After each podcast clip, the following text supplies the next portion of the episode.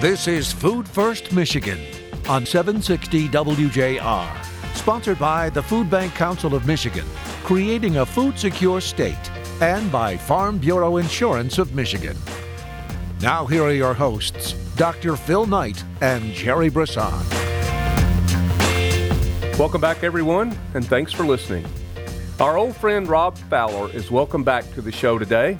Rob has served as the CEO of SBAM, Small Business Association of Michigan, for over 20 years and has been an exceptional leader during his tenure. SBAM has grown significantly in size and influence as it stands in the gap for small business owners across the state. The thing I want to highlight here is that when I say small business owners, we mean families. So essentially, Rob and SBAM are standing in the gap for Michigan families. Rob has shared some thought provoking perspective over the years on our show. We call them Fowlerisms, and we want to review a few of those that we've found exceptional. We will see how those declarations have aged. I am sure those thoughts, like Rob and fine wine, have aged well. Rob also has some professional news to share and a new conversation we'd like to explore. Join me next when Jerry Brisson and Rob Fowler enter the virtual studio for another edition of Food First Michigan.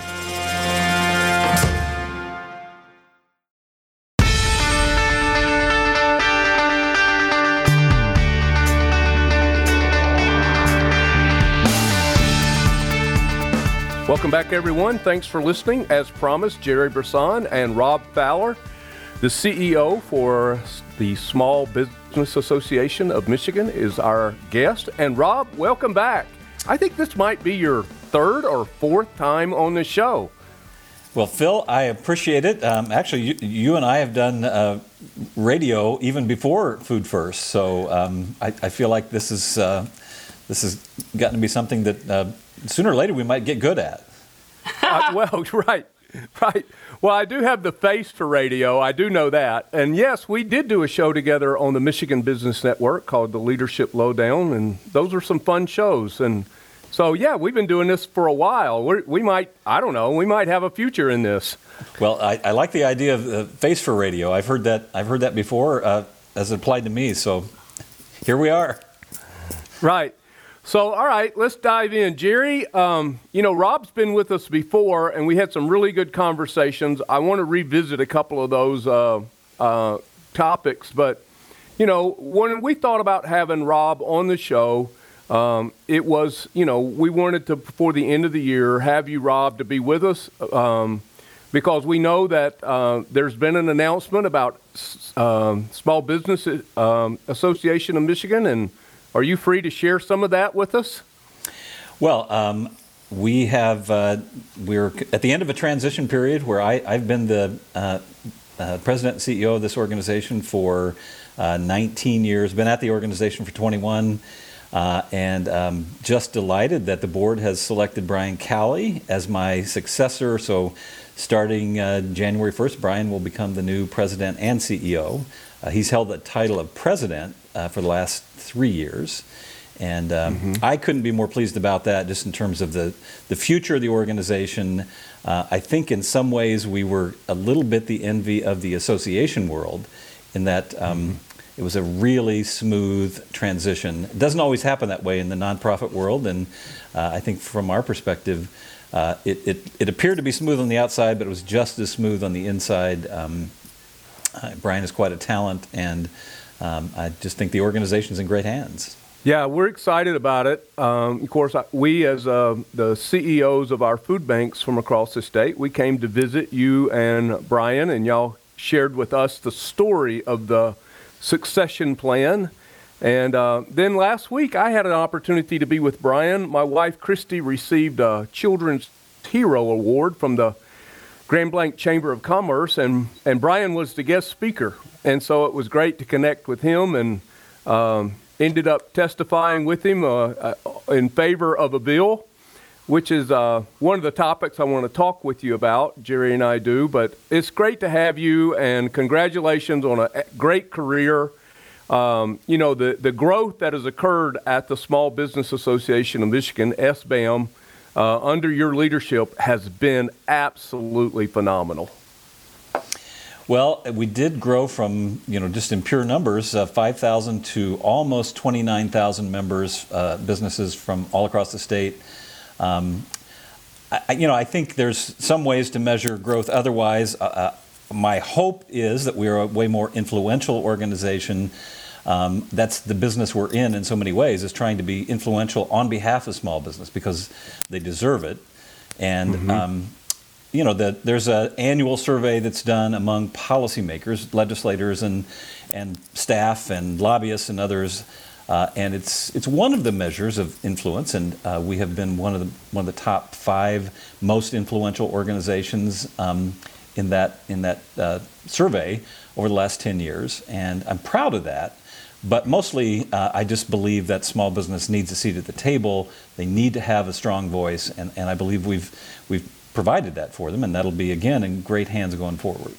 Well, Jerry, um, you, we had some conversations with Rob um, back several years ago. I mean, he was one of our, you were one of our first guests, I should say. And so let me see if I can revisit one of those conversations with you. Um, and, and you touched on it here already in this opening segment. It was, uh, it was one of the first times you were with us, Rob, and basically the conversation centered around how different the conversation is now between business and nonprofit and how we used to just kind of line up against each other. I think the term you used in the show was we square off against one another in the legislative process. Um, but since you've been coming on this show, that conversation has changed. And as you both know, that's been one of the intensive, intensive intentions of this show one of the objectives was to change the conversation. So, just wondering if you remember that, and uh, and and and do you have a different perspective on it? Well, I do, and I and I um, I, I want to give the two of you some of the credit for this. Um, I, will say it this way: I, I used to be uh, I used to not like the term social entrepreneur, and part of the reason is because I have such reverence for the term entrepreneurship or entrepreneur, that those who, who um, you know, take the risk, build an organization, make a livelihood for themselves and a lot of other people, create wealth. I, I have deep respect for entrepreneurs. And when I first heard the term social entrepreneurship, I thought, well, that's kind of a, a um, diluting the term entrepreneur, and I didn't like it much. But. I've really come to think about it differently, and that is that there's there's business and there's nonprofit, uh, and then there's something in between. And the something in between is either a highly generous, well run business or a highly business like or entrepreneurial nonprofit. And my sense is you guys are playing in that second space, that, that you're running nonprofits with innovation and entrepreneurship, and um, you know, I, you have been real leaders. And sometimes I've watched nonprofits just being poorly run uh, and, and almost using nonprofit as, a, as an excuse to not be good stewards to their investors, their, their contributors. Um, so I, I, have come to sort of really like this, this in between space that is um, a social entrepreneur. Hmm. Yeah, I really, I really like that distinction, um, and there's a lot of reasons I like it. Uh, but right off the top of my head, um, yes, the investment model on the nonprofit side is different, right? The risk is being taken by who? It's being taken by investors who are donors. It's being taken by investors who are philanthropy. It's being taken by investors who are interested in the community being a better place and hopefully, you're meeting the expectations of those investors, if you will, in a business sort of way where you know what the cost benefit is of what you're doing, where you have clear plans laid out for the difference you're going to make and why that difference is important. If you have transparency and honest dialogue with those investors, you end up in a very similar conversation than you would as if you were a business or an entrepreneur, right? You you have to you have to make your investors satisfied with the product, right? And I think what you're talking about is that conversation doesn't always happen. Non nonprofits and their investors don't always have clarity about those things. And so it's a lot more confusing about what are we getting for this investment? Who's getting it? Who even are the investors, right? Because that's not easy information to find. Um, but but I do think that if you want to solve complex social issues, you have to approach it like a business. You have to approach it in a way that makes it clear what it is you want to accomplish, what it's going to cost to accomplish it, and other things like is it better to do it another way? I mean, I, you know, I, I remember when we talked about um, the issue with minimum wage, and you spoke really eloquently about it's you can't have a one size fits all solution for every possible business. You just can't. It it hurts some it might help others it hurts some people it might help others. And even in the course of that conversation we had a really good dialogue about how careful you have to be based on what it is you're trying to accomplish. And so um, so I do think that that these policy decisions have to be very carefully crafted by all of us who have a vested interest in the results, right?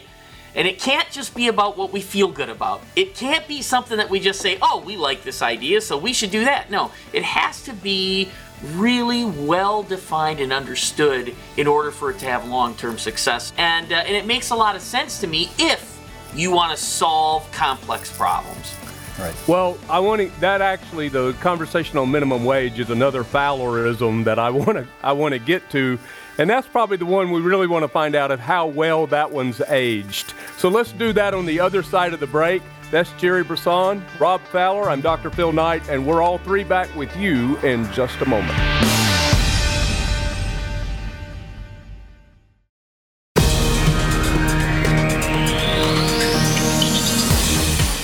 Contact the Food Bank Council of Michigan at fbcmich.org. Now back to more Food First Michigan with Dr. Phil Knight and Jerry Brisson. We're back. Jerry Brisson, Rob Fowler, the CEO at the Small Business Association of Michigan, a reoccurring guest here on Food First Michigan. And we're excited to have you back with us, Rob. I'm Dr. Phil Knight. And on the last part of that break, we were starting to talk about a conversation we'd had several years ago. In fact, I think we had it maybe twice. Uh, one in the studio and then one up on the at the Mackinac Policy Conference when we were recording up there, and it was about minimum wage. And this is what I remember. Let me see if you guys remember this as well as I do. Or, or, or, or not as good. but the conversation was, we kind of centered around how we kind of all three got together that, you know, there was a proposed legislation about possibly moving minimum wage up to $15 an hour. And we talked about how that would affect particularly businesses that are in direct service. And we said, and uh, Rob, I think it was really your, your idea, so I want to give you the credit or blame here to say that, that really the market should determine the minimum wage. And now, as we look over the last couple of years, and certainly the last year, and how, how the market has determined a minimum wage. Um, and in some places, it's, I don't know what the average is, but there are certainly direct service businesses that are offering uh, starting wages at 15 and above. So, you know, uh, is this like, is this this thought like fine wine? Did it age well? well, um, I, I, think all you have to do is step back and, and look, um, you know, study history a little bit. Uh, I mean, the truth is, there have been times when, like now, the, uh, the, the, what we have is this labor shortage, and because of it, uh, in order to compete for, for talent, employers have had to raise wages to, to compete, and, and they do. Um, used to be the light manufacturing was below the national minimum wage, and today you couldn't hire somebody in light manufacturing for less than $17, $18 an hour. So the market mm-hmm. moved the wage above. So the, the, the idea that the government is going to get this just exactly right, and it's going to be right for, for, um, for every market situation is just folly. So, mm-hmm. and, and it's so tempting. I would say, you know, I think as I remember that conversation, the other, the other part of it was it's so tempting to think, as a, as a legislator, as a policymaker, we're going to help poor people by raising the minimum wage. But in so many ways, and, you, and again, I think we see it right now, two things are going up. Wages are going up, but prices are also going up. And prices going up actually hurts the poor. And mm-hmm. raising, mm-hmm. artificially raising the minimum wage will also raise prices. And, you know, in many ways, it won't help anybody. And I, I really do remember this conversation because the way I often think about it is if you believe that raising the minimum wage has no downside, if, if it, right. you don't think it's going to raise prices to the point where some businesses can't succeed anymore, then we should set the minimum wage at $50. Because if it's all upside and no downside, and I think when you, when you say that, people say, well, you can't do that because then, and that's true. and that's the complication. I, you know, I've literally spent my entire career in this public policy area where working with legislators and um, you know, in the, in, the, in the, field of public policy. And this is one that, that just comes around all the time. Uh, it gets oversimplified as if to say we could solve a lot of problems by just forcing businesses to raise their wages. Uh, but forcing businesses to raise their wages puts some of them out of business and literally will make people uh, unemployed and uh, forces others to raise their prices, often hurting exactly the people that, you know. So it's, I guess my point always is it's way more complicated than that. It's not, that, that's such right. a simplistic tool. Uh, if we want to really help the, help the poor, and I think what, what you guys are about is, is helping those who, who are in poverty, even if it's just for a season of their life. Um, how do we do that? And I, and I, I just don't think the blunt instrument of raising the minimum wage uh, really solves anything. You know, this is such a so many complicated intersecting issues. We know that employment is a critical concern of low income people. And it's a critical critical concern that involves an awful lot of choices that individuals make, that society makes, that businesses make, that government makes, right? It's a complex pot that gets stirred every time you bring this up. And we also know there's a lot of really strong opinions about the cause of poverty and the cause of hardship in people's lives. And we know that we have a lot to learn always about what are the things we really need to do to solve it. And I think, Rob, what you just said, that because of that, because of all the various complexities and challenges that it takes to really get underneath an issue, you can't start the conversation from a place of, well, you're wrong and I'm right. Right? You, can't because it gets nowhere and it hasn't gotten anywhere. So, so there's, I mean, there's so much to read and study and understand about this topic. My point of view really has come to there's a lot to learn. We need to keep learning as we try things and learn things. What you just said about about the reality of, of light industrial wages right now, what do we have to learn from that? You know, it, I mean, certainly one of the things we can learn is that the market corrected. But there's all kinds of other things influencing the market. The the the the Fed and their decisions about interest rates and are they going to manage inflation or not? You know, that's a huge thing that's happening right now. I also talked to you, doctor, about some some really uh, dynamic truths about who is not going back to the workforce right now. Sure. We know right. people who need child care are not rushing back to the workforce. We know that people over 55 are not rushing back to the workforce. Well, what is it about those segments of our community that we need to understand better so that we can relieve some of the pressure on some of our small businesses because small businesses still employ more people than any other single sector, right? So these are complicated issues, and I, I mean, again, I don't know, Doctor, if you want to talk about any of that research, or, or Rob, if you have further thoughts to help us understand, you know, some of these dynamics. But it, it feels to me like a complex issue that we have to take a posture of learning around. Well, I think that the the two segments that you just talked about there, women in the workforce who are waiting on more consistent and affordable uh, child care, is a huge issue I, again, I think 55 and older have not reengaged into the workforce. Um, but there are other, uh, there's a lot of factors here that are in play. Um, you know, and one of the things is the higher wage. For example, a person who prior to the pandemic that was working two to three jobs uh, at 10 and 12 dollars an hour are now working less jobs at 15 and 17 dollars an hour. They don't have to work as much. They don't have to work as many jobs. And, you know, that really is a good thing, guys. Right. Yeah, right. that's, that's not anything that we should. I know every every store you go by, it says help wanted, apply within, Yeah. your signing bonuses. All I saw that in Walmart. You know, I've seen it everywhere. Um, so uh, I, I think that there are, and, and one of the things, Rob, you said on, on an earlier show is anytime that you do legislative uh, legislation fast, you normally don't do it well. Yeah. Another Fowlerism.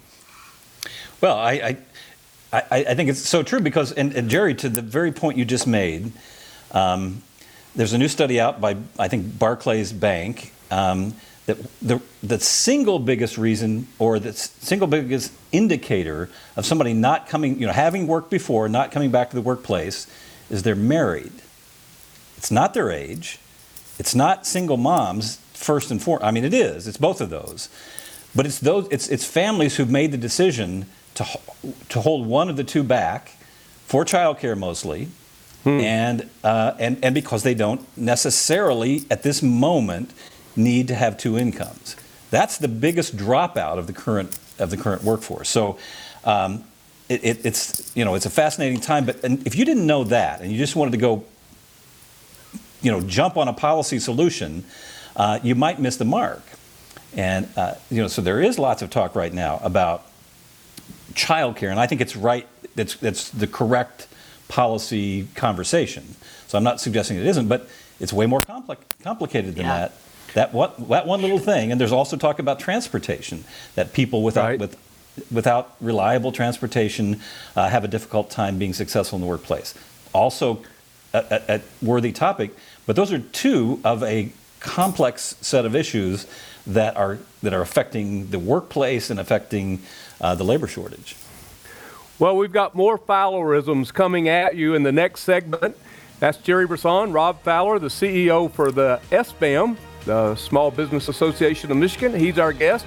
He's been our guest. He's said some incredible things on our show, and we're revisiting a few of those today. And we want you to come back and be with us.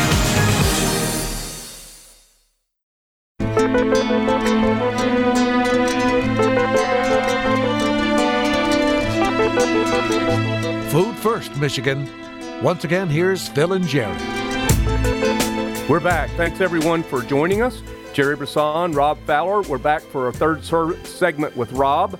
And Rob, I got one more Fowlerism, but then I want us to have a new conversation we've never had on the show before. And, and we talked a little bit about poverty, and this is a really good segue into this new conversation. Here's what you said The fastest way out of poverty is entrepreneurship, the surest way out is education. Yeah, I, I, think that one has aged well. And, you know, uh, I, I would say, especially if you step back, way back, um, with almost a worldview um, in, in our country, and I would say even more particularly in our state, um, anyone can start a business. Anyone. I mean, there are no legal prohibitions. There now, I, I, I totally get the the um, the poverty of uh, relationships and money, access to capital, and some of those sort of things. But but the truth is, you hear rags to riches stories in this country more than anywhere else in the world. Um, And our state has had a history of entrepreneurship in a way that most other states don't. And we have there are resources like the Small Business Development Center that are free to anyone who who wants to start a business. Um, I, I think there's more opportunity for someone. You know, I, there's a whole debate about whether entrepreneurship is taught or learned, or I'm sorry, taught or uh, innate. And um, I do believe that there's there's a little bit of both. I think there are people who just get how an enterprise runs, how making money. You just see I can see it in young people. I can see it in in business owners. Um, you know, if if somebody really has that bug, I can I, I think there's no better place on the planet to start and grow a business than there is right here. And um, but again, uh, education is the, is the surest way, meaning Right. get a good education, you're way more likely to uh, to make a good living. But um, the, the, the idea that you could start an enterprise, you could grow it, you could grow wealth for yourself and, and others, uh, create employment for others, um, there's no, no better place on the planet to do that. That's exciting. Well, Rob, you and I are part of a CEO group um, of association leaders across um, uh, Michigan and primarily centered here in the Lansing area. Jerry, this is a great group. You've heard me talk about it a lot, and uh, one of the one of the uh, people that's been in this this group with us is Donna Murray Brown, the outgoing CEO and president for the Michigan Nonprofit Association. Donna has been a guest on this show. She's told her story about a time in their life and their family where they were food insecure. And uh, it's, you know, always shatters me how many people come in contact with food insecurity you know, across the entire spectrum. Donna now a successful career in banking and now moved into nonprofit leadership, um, making a transition out of state, and we wish her the best as always.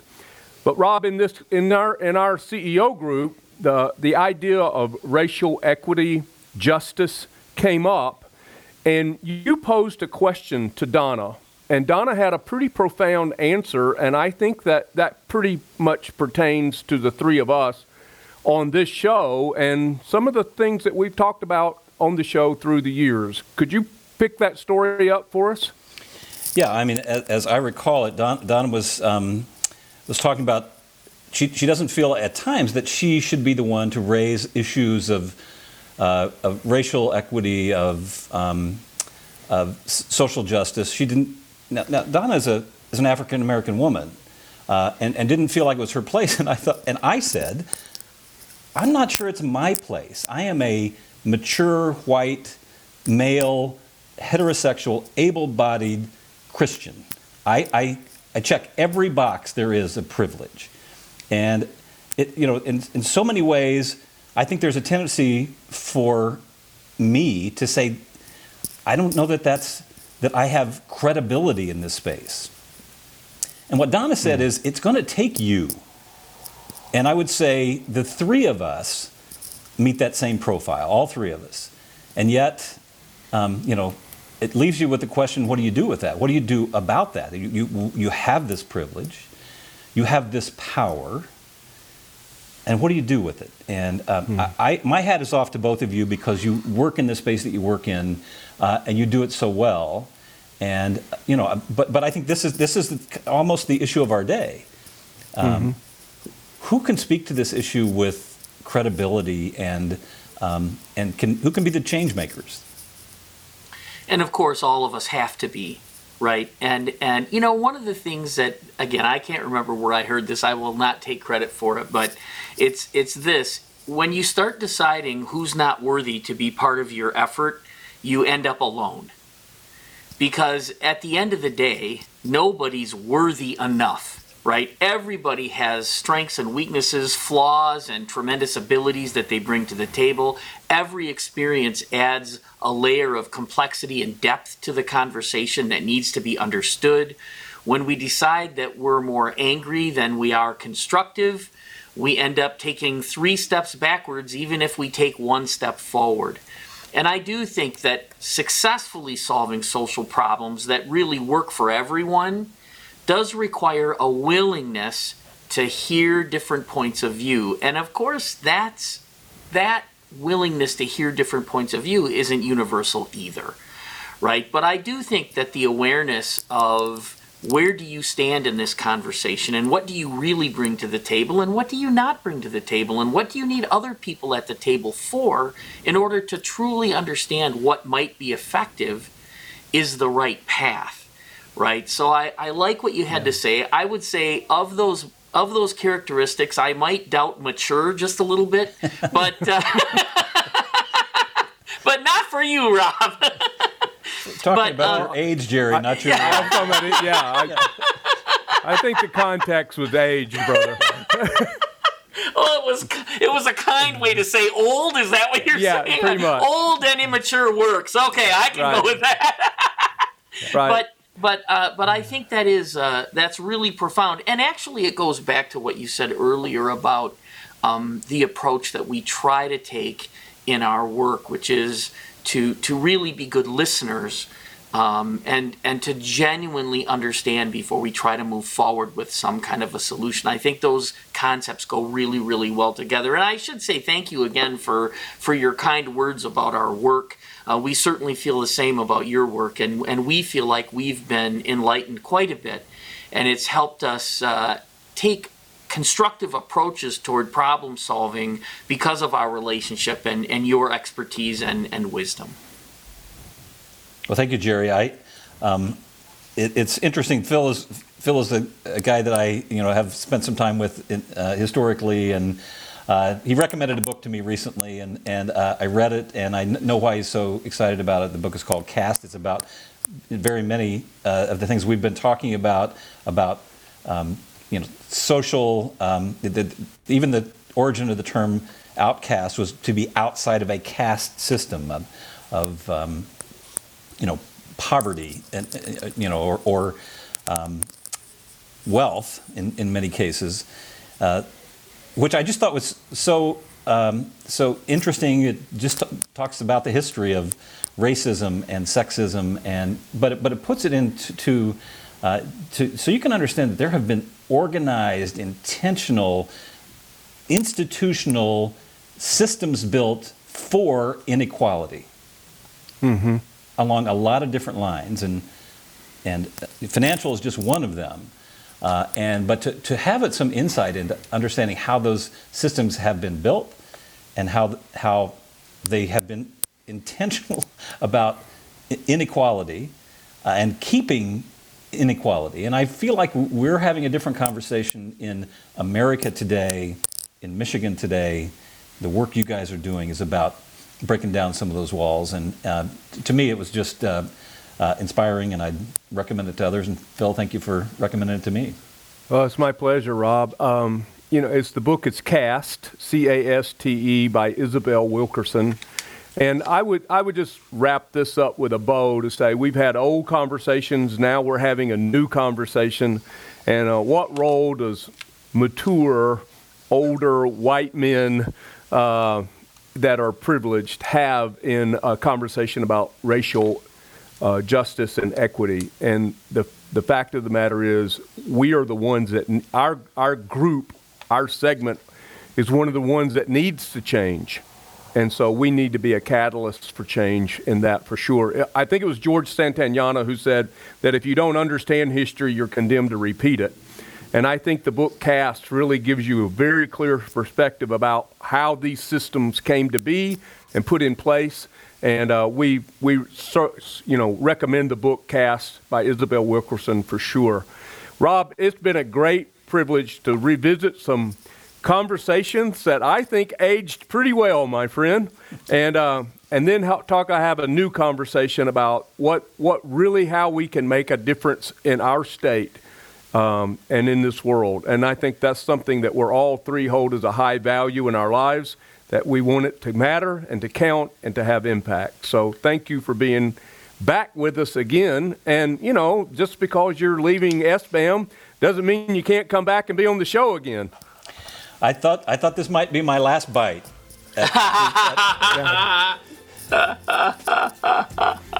Thank you, Phil. Thank you, Jerry. I just it's been a privilege, and um, again, I so admire the work you guys are doing and how you're doing it. I don't know that people really appreciate how distinct you are from other food bank organizations across the country. The the kind of creativity and innovation you brought to it. So, good on you. Thank you. Thank you. Jerry and I are back in just a minute to wrap up this edition of Food First Michigan.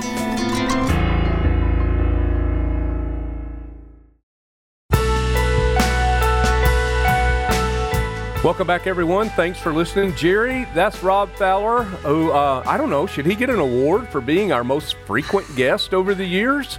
Yeah, well, better an award than an indictment. That's what I say. so, no, Rob is so, great. Um, and, you know, for our listeners who don't have the benefit of the of the depth of the relationship that we've had with Rob over the years. You know, as we continue to work on the partnerships that it's going to take to really be successful in not just changing the conversation, but making progress on what it's going to take to have a food secure community.